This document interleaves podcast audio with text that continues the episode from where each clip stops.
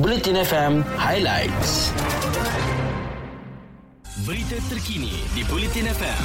Sumber daripada Harian Metro, Berita Harian, Free Malaysia Today, Utusan Malaysia dan Kosmo. Seramai 19 individu termasuk empat kanak-kanak diselamatkan selepas terperangkap dalam kejadian tanah runtuh di Jalan Genting Peres Berhala ke arah Kuala Kelawang dekat Semenyih semalam. Pengarah Jabatan Bomba dan Penyelamat Malaysia Selangor, Razam Kamis berkata pihaknya menerima maklumat dua kumpulan mangsa terkesan kejadian itu pada jam 4.32 minit petang. Susulan itu katanya seramai 17 anggota dari Balai Bomba dan Penyelamat Semenyih dikejarkan ke tempat kejadian. Tiada kecederaan dilaporkan membabitkan keluarga berkenaan berkenaan. Berikutnya sebanyak 120 masjid, surau dan sekolah agama di Selangor dikesan terjejas teruk akibat banjir yang melanda sejak Jumaat lalu.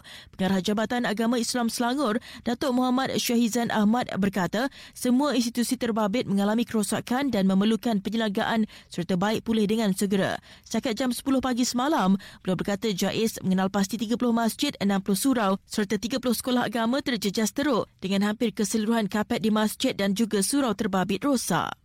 Sementara itu, satu lagi mayat dari kumpulan enam individu yang dilaporkan hilang dalam kejadian banjir lumpur di Telemong di Bentong ditemukan petang semalam. Mayat lelaki terbabit ditemui pada jam 4.55 minit petang kira-kira 4 km dari tempat kejadian. Terdahulu lima kenderaan dilaporkan dihanyutkan arus deras di atas jambatan Telemong terdiri daripada 16 orang di mana 10 orang selamat manakala yang lain hilang.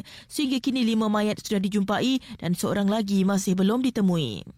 Belah sumbangan untuk mangsa-mangsa banjir boleh disalurkan ke akaun Maybank 5141-532-0757 atau cek atas nama tabung bencana NSTP Media Prima. Berita sukan di Bulletin FM. Selepas Singapura merangkul gelaran dunia pertama, Persatuan Badminton Malaysia ataupun BAM sedar badan Indo itu tidak boleh berdiam diri dalam usaha menamatkan penantian pingat emas negara di kejohanan dunia dan sukan Olimpik. Presiden BAM Tan Sri Muhammad Nurza Zakaria berkata, beliau sudah pun meminta pengurusi jawatan kuasa kejurulatihan dan latihan Datuk Kenny Goh untuk segera melakukan bedah siasat dan melaksanakan pendekatan yang lebih agresif bagi merapatkan jurang pemain dengan kelompok utama dunia.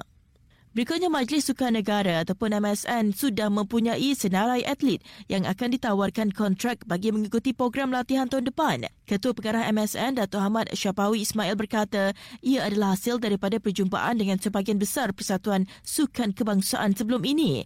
Katanya menerusi perjumpaan itu pihaknya juga mengambil kira pandangan dan keluhan persatuan apabila terdapat atlet mereka kemungkinan tidak lagi berada dalam program latihan berkenaan.